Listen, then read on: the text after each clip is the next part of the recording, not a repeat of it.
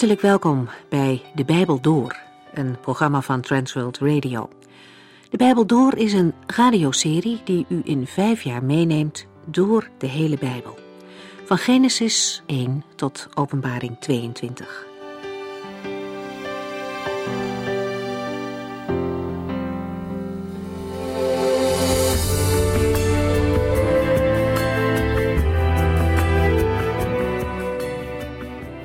Vandaag zijn we toe aan hoofdstuk 4 van 2 Korintiërs. Paulus schreef in het vorige hoofdstuk over het nieuwe verbond dat de Heere God met de gelovigen gesloten heeft. Het oude verbond, de wet, leidde er wel toe dat mensen gingen beseffen dat ze zondig waren voor God. Door de wet werd duidelijk wat een overtreding eigenlijk was. De wet was dus goed, maar het was voor mensen onmogelijk om daardoor het eeuwige leven te verdienen. Hoe goed mensen ook kunnen lijken en soms zelfs zijn, daarmee is het leven bij God nooit te verdienen. In de bespreking van de Romeinenbrief hebben we daar al heel uitgebreid bij stilgestaan, misschien weet u dat nog. En daarom is de Heere God met een tweede, een heel nieuw verbond gekomen. Niet door de wet, maar door de geest van God is er eeuwig leven. Aan de Corinthiërs, en via hen ook aan ons, legt Paulus uit hoeveel heerlijker dit verbond is. Het eerste was goed, het tweede overtreft dat nog. Het is ook een blijvend verbond. Aan de hechte relatie tussen God en zijn kinderen zal geen einde komen. En omdat we deze hoop hebben, mogen we dat ook uitstralen naar de mensen om ons heen. Christenen zijn rijk gezegend. Dat hoeft niet bedekt te worden. Mozes deed een doek voor zijn gezicht om de glans te verbergen voor zijn volk. En wij hoeven geen figuurlijke doek om ons gezicht te doen. Overal en altijd mogen we de heerlijkheid en de liefde van God weerspiegelen. Als het goed gaat, maar soms kan ook juist in moeilijke situaties zichtbaar worden wie God in ons leven is. Paulus vergelijkt christenen met spiegels die het licht van God weerspiegelen. Er is een andere bron, God zelf, maar Hij wil Zijn liefde, Zijn licht en Zijn vergeving via mensen weerspiegelen en laten zien aan de wereld. Vandaag gaan we verder in op dit onderwerp. We lezen nu 2 Korintiërs 4.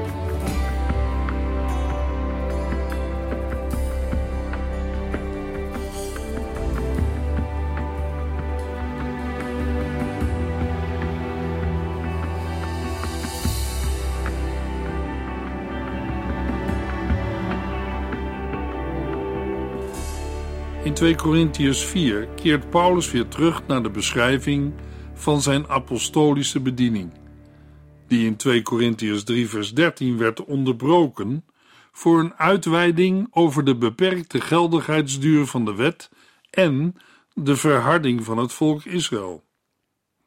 2 Korintiërs 4 vers 1 Omdat God zo goed was ons dit werk toe te vertrouwen, geven wij de moed niet op.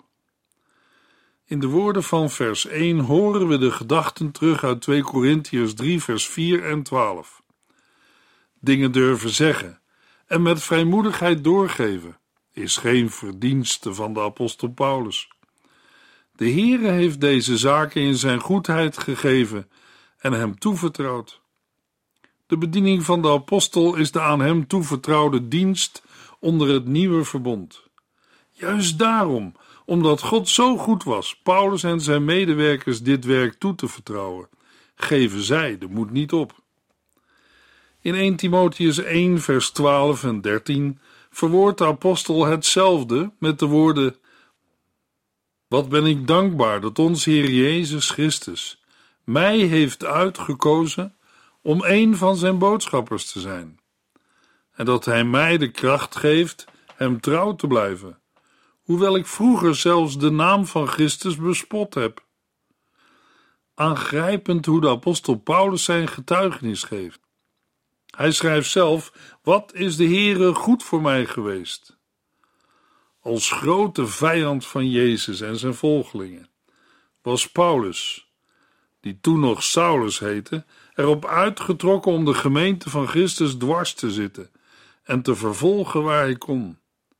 En toch heeft de Heere zich over Paulus ontfermd. Waarom? Om twee redenen.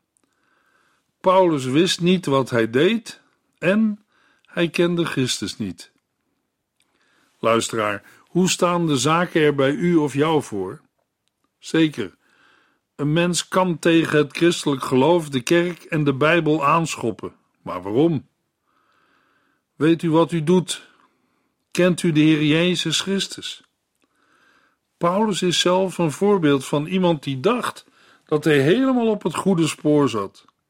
Hij dacht dat hij God diende met de christenen te vervolgen en hen achter slot en grendel te brengen. Maar Paulus wist niet wat hij deed en kende Jezus niet.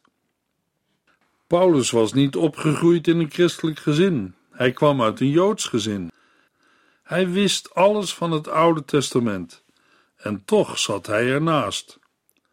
Totdat de heiland zelf hem tegenkwam op de weg naar Damascus. Toen werd hij van een Saulus een vervolger, een Paulus, een prediker van het evangelie. En nu? Ondanks alle teleurstellingen in mensen en alle vervolgingen om het evangelie, geven Paulus en zijn medewerkers de moed niet op. Hoe kan het?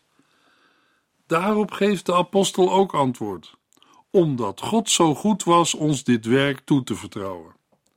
Het evangelie, de blijde boodschap, is niet door mensen bedacht. God heeft de verkondigers van het evangelie zijn boodschap gegeven. Hij heeft hen dit werk toevertrouwd. Het is voor een mens onmogelijk om zo'n reddingsplan als in het evangelie wordt aangeboden te bedenken en uit te werken. Een goed moment om dieper in te gaan op vragen als: leiden alle godsdiensten naar dezelfde God? Of zijn alle godsdiensten gelijk? Is het arrogant van christenen om te zeggen dat Jezus Christus de enige weg naar God is? De mening of gedachte dat alle godsdiensten op hetzelfde neerkomen, stamt al uit de 18e eeuw, de tijd van de verlichting. De redenering is ongeveer als volgt: in alle godsdiensten gaat het om God of meerdere goden. Daarbij gaat het ook om een goed en fatsoenlijk leven en tenslotte over een leven na de dood in een hiernamaals of onsterfelijkheid. Geef elkaar de vrijheid daar op een eigen manier invulling aan te geven en val elkaar er niet mee lastig. Vanuit een algemeen menselijk standpunt en de werkelijkheid van de loop van de geschiedenis met betrekking tot de verschillende godsdiensten is deze opvatting te begrijpen. Het komt neer op twee dingen. Iedereen moet het zelf weten en daarom val mij niet lastig met zaken over geloof en godsdienst. Een mens mag deze mening hebben, maar voor een christen kan het niet het laatste woord zijn. Als christenen hebben wij zeker niet het voornemen om mensen lastig te vallen. En wij respecteren ook een persoonlijke mening van mensen. Het is mogelijk dat dit niet altijd door iedereen zo wordt ervaren. Dat kan komen omdat er sprake is van verschillende uitgangspunten of persoonlijke ervaringen. Aan de andere kant heeft de Heer Jezus Christus zijn volgelingen opgedragen om de boodschap van het evangelie door te geven aan alle mensen. Het niet doen is voor een christen ongehoorzaamheid en staat de eigen geestelijke groei in de weg. Dat wil natuurlijk niet zeggen dat het evangelie met geweld moet worden verkondigd. Oké, maar hoe zit het nu met al die andere godsdiensten? Wie zich een beetje verdiept in de verschillende godsdiensten, komt er al snel achter dat het onmogelijk allemaal tegelijk waar kan zijn. De God van de Bijbel is één goddelijk wezen, die te onderscheiden is in de Vader, de Zoon en de Heilige Geest, de drie-enige God. Het Hindoeïsme kent erg veel goden en godinnen. Ze zijn bijzonder grillig en hebben vele gedaanten. Een van de belangrijkste goden is Shiva, de vertegenwoordiger van de scheppingskracht in de kosmos en het mensenleven. Daarnaast is er een tweede belangrijke God, Vishnu. Hij is overwegend een redder van de mensheid. De goden wijzen de heilsweg waarlangs de mens definitief uit de samsara of reïncarnatie wordt bevrijd. De Hindoe-samenleving wordt bepaald door het kastenstelsel. In het boeddhisme vinden we strikt genomen niet eens een god, hooguit in de onpersoonlijke Amitayus, de Boeddha wiens glans en leven onmetelijk is. In de Koran wordt ontkend dat Jezus is gekruisigd, terwijl dat nu juist de kern van het christelijk geloof is. En zo kunnen we nog wel even doorgaan. Als het gaat om de echt wezenlijke vragen, lopen de antwoorden die de verschillende godsdiensten geven ver uiteen. Het christelijke geloof of christendom verschilt radicaal van de andere godsdiensten. Al heeft het met bijvoorbeeld Jodendom en Islam meer gemeen dan met het Hindoeïsme en Boeddhisme. Centraal in het geloof van een christen staat de persoon en het verlossingswerk van Jezus Christus. In hem is God reddend naar de wereld toegekomen. In alle godsdiensten zijn mensen op zoek naar God. Alleen in het christendom is God op zoek naar mensen. Dat God in Jezus Christus reddend naar de wereld is toegekomen, is geen bedacht verhaal van mensen, waar even zo goed vele andere verhalen naast te plaatsen zijn. Het evangelie van de Bijbel is een beschrijving van wat God gedaan heeft in de geschiedenis, en geen verslag van wat mensen bedacht hebben. Niet voor niets heet het evangelie blijde boodschap. Er zijn dingen gebeurd die iedereen moet weten. Het christelijke geloof bestaat niet uit mooie ideeën, maar uit goed nieuws. In de tijd dat de apostelen de blijde boodschap begonnen door te geven, was er nog geen radio, tv en internet. Als er ergens een belangrijke boodschap moest worden doorgegeven die iedereen moest horen, werd er een heraut rondgestuurd. Op centrale plaatsen, bijvoorbeeld op een marktplein, bracht de heraut de blijde boodschap. Dat kon van alles zijn, bijvoorbeeld het goede bericht dat er een veldslag was gewonnen. Iedereen moest weten wat er was gebeurd. De boodschap van een heraut werd evangelie genoemd, en dat woord werd ook gebruikt voor het doorgeven van de boodschap over Jezus. Geen mooie theorieën, maar feiten. We hebben van de apostel Paulus gelezen in 1 Corinthians 15, vers 1 tot en met 8. Broeders en zusters, ik herinner u aan het evangelie dat ik u verkondigd heb, dat u ook hebt aangenomen, dat uw fundament is en uw redding, als u tenminste vasthoudt aan de boodschap die ik u verkondigd heb. Anders bent u te vergeefs tot geloof gekomen. Het belangrijkste dat ik u heb doorgegeven heb ik op mijn beurt ook weer ontvangen: dat Christus voor onze zonde is gestorven, zoals in de boeken staat, dat hij is begraven en op de derde dag is opgewekt, zoals ook in de boeken staat, en dat hij is verschenen aan Kefas of Petrus en vervolgens aan de twaalf leerlingen. Daarna is hij verschenen aan meer dan vijfhonderd broeders en zusters tegelijk, van wie er enkele gestorven zijn, maar de meesten nu nog leven. Vervolgens is hij aan Jacobus verschenen en daarna aan alle apostelen. Pas op het laatst is hij ook aan mij verschenen. In alle andere godsdiensten dan het christendom moeten mensen werken aan hun eigen verlossing. Het evangelie vertelt mij dat een mens dat zelf niet kan. Paulus legt alle nadruk op de dingen die gebeurd zijn: kruisiging en opstanding, en op de mensen die het met eigen ogen hebben gezien. Alsof hij zegt: De meesten zijn nog in leven, vraag het ze maar. De eerste christenen waren geen filosofen zoals Boeddha, maar getuigen. In de tijd van het Oude en Nieuwe Testament was er minstens net zoveel verscheidenheid aan godsdiensten als in onze tijd. Toch schrikken de verkondigers van het evangelie niet terug voor duidelijke en absolute uitspraken. In wezen kregen zij de woorden van de blijde boodschap van de Heere in hun hart en mond. Door de Heilige Geest gedreven spraken zij, zodat het geen woorden van mensen zijn, maar van God zelf. De Heer Jezus liet er geen enkele twijfel over bestaan. Hij zei: Ik ben de weg, de waarheid en het leven. Niemand komt tot de Vader dan door mij.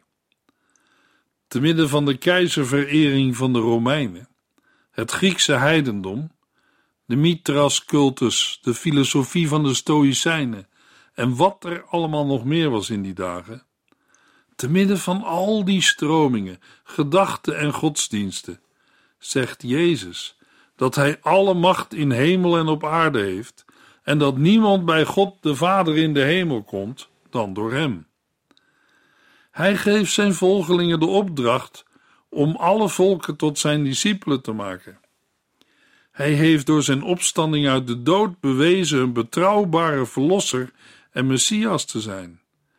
Er is niemand anders die voor de zonde van de mensen is gestorven en er is ook niemand anders die opstond uit de doden. Pogingen van mensen om zichzelf te verlossen lopen dood op de muur van de menselijke schuld. Hoewel andere godsdiensten respectabele leefregels en ethische principes hebben, geven zij geen oplossing voor het probleem van de in zonde gevallen mens. Wie het verschil tussen het christelijk geloof en alle andere godsdiensten wil benoemen, kan dat met één woord doen: genade. In de Bijbel draait alles om Gods genade. Het is het enige antwoord op de nood van ons mensen. Wie zijn eigen zonde en nood eerlijk onder ogen ziet en in het woord van God de Heer Jezus Christus ontmoet, weet genoeg. Het gaat bij andere godsdiensten vaak om het gunstig stemmen van de Godheid. Goed je best doen om de ware verlossing te vinden en mogelijk te bereiken.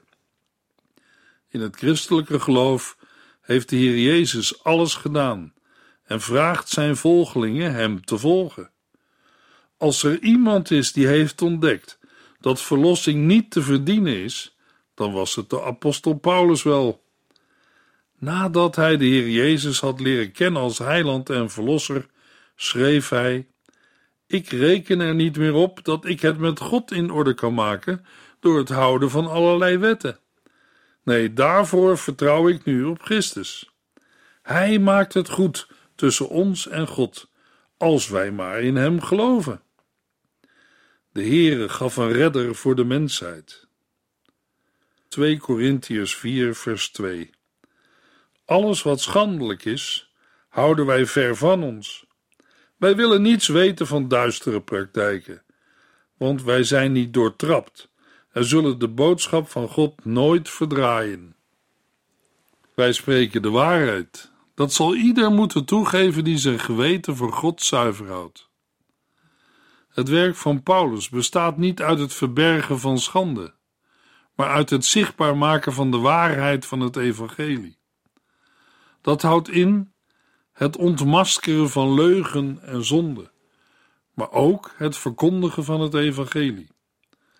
Door het prediken van het evangelie als de waarheid van de Heer God zijn Paulus en zijn medewerkers vrij van duistere praktijken en wordt de boodschap ook niet verdraaid.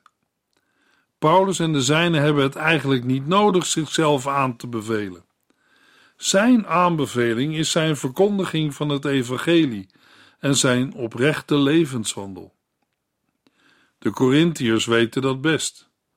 Als de Corinthiërs luisteren naar de stem van hun eigen geweten en zich voorstellen hoe zij voor het aangezicht van God verantwoording moeten afleggen, dan moeten zij wel tot de conclusie komen dat Paulus en zijn medewerkers ware dienaren van God zijn en dat zij het zuivere evangelie hebben verkondigd.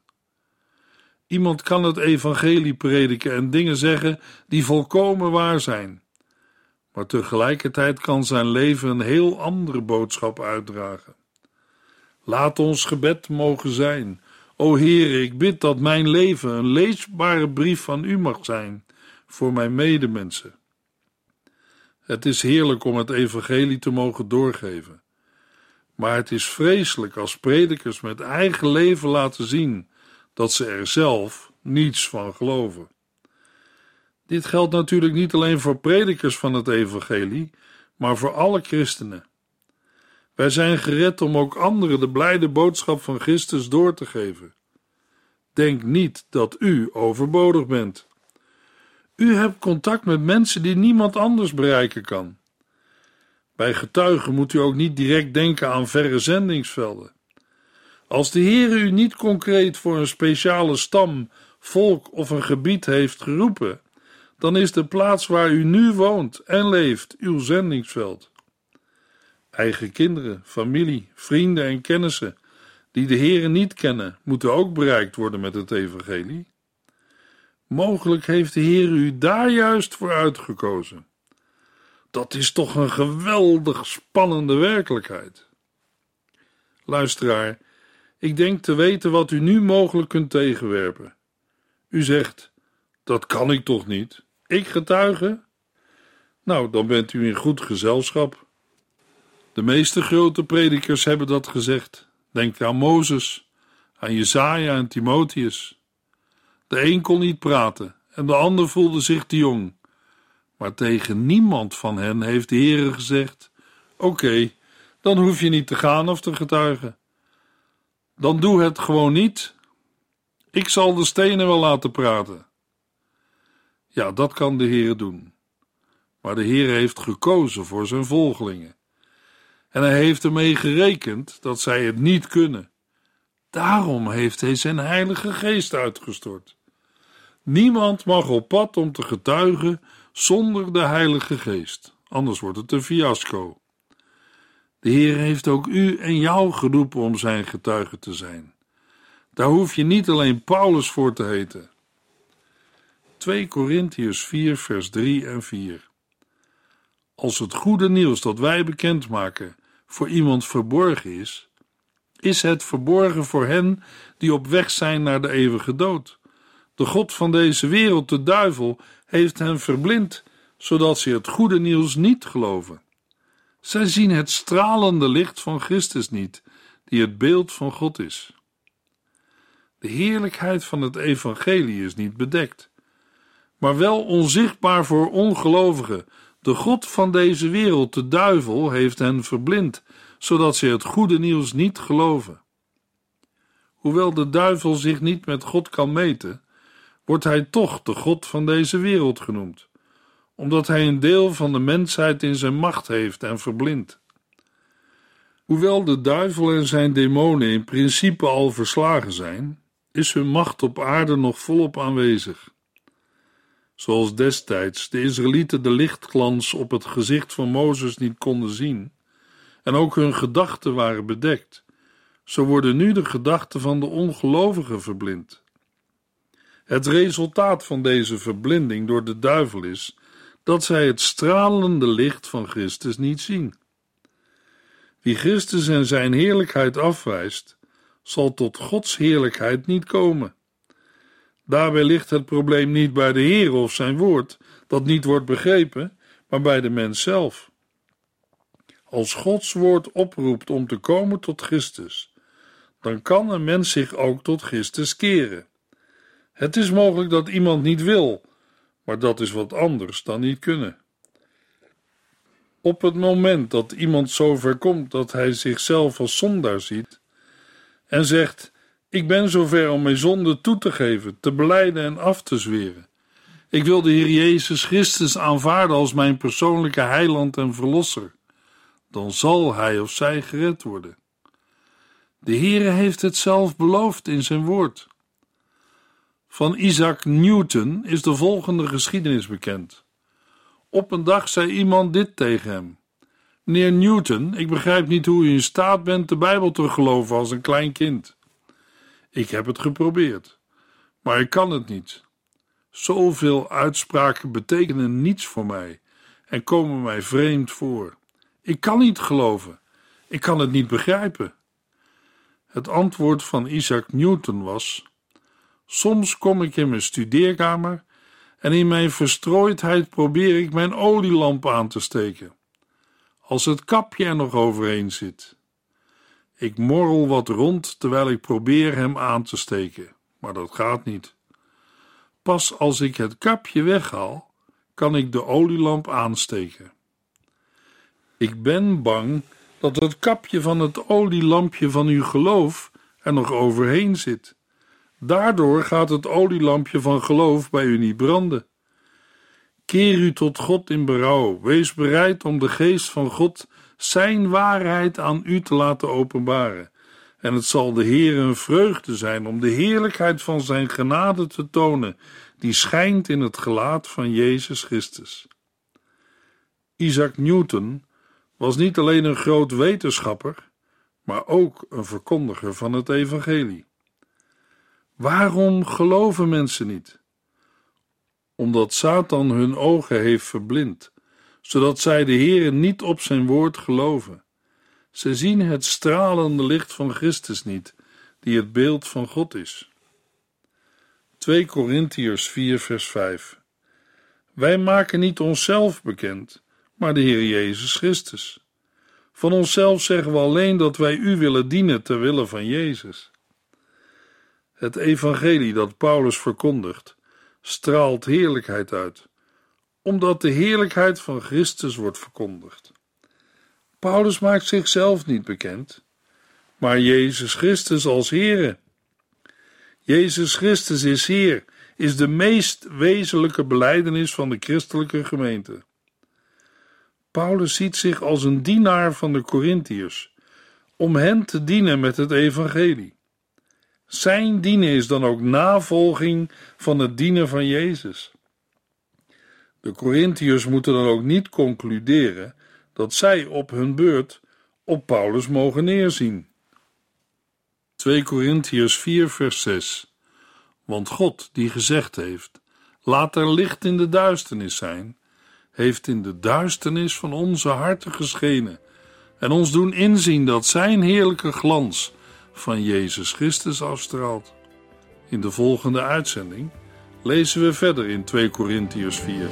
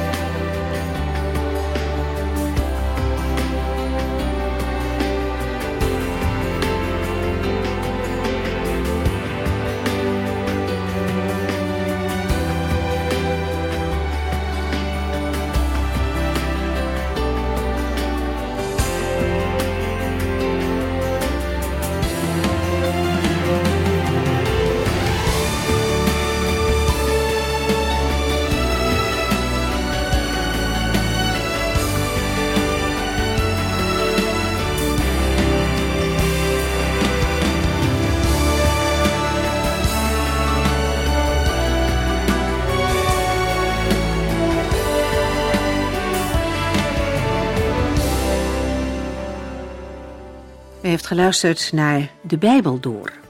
In het Nederlands vertaald en bewerkt door Transworld Radio. Een programma waarin we in vijf jaar tijd de hele Bijbel doorgaan. Als u wilt reageren op deze uitzending of u heeft vragen, dan kunt u contact met ons opnemen. Tijdens kantooruren kunt u bellen op 0342 47 8432. 0342 47 8432. 32. Ook kunt u een e-mail sturen naar de Bijbel transworldradio.nl en natuurlijk kunt u ook via de post ons bereiken. TWR, postbus 371, postcode 3770, AJ in Barneveld. Dit programma werd gepresenteerd door Cor Weda en Ike André. Techniek was in handen van Odin van Woerdekom. En wij allemaal bedanken u voor het luisteren. Graag tot de volgende keer.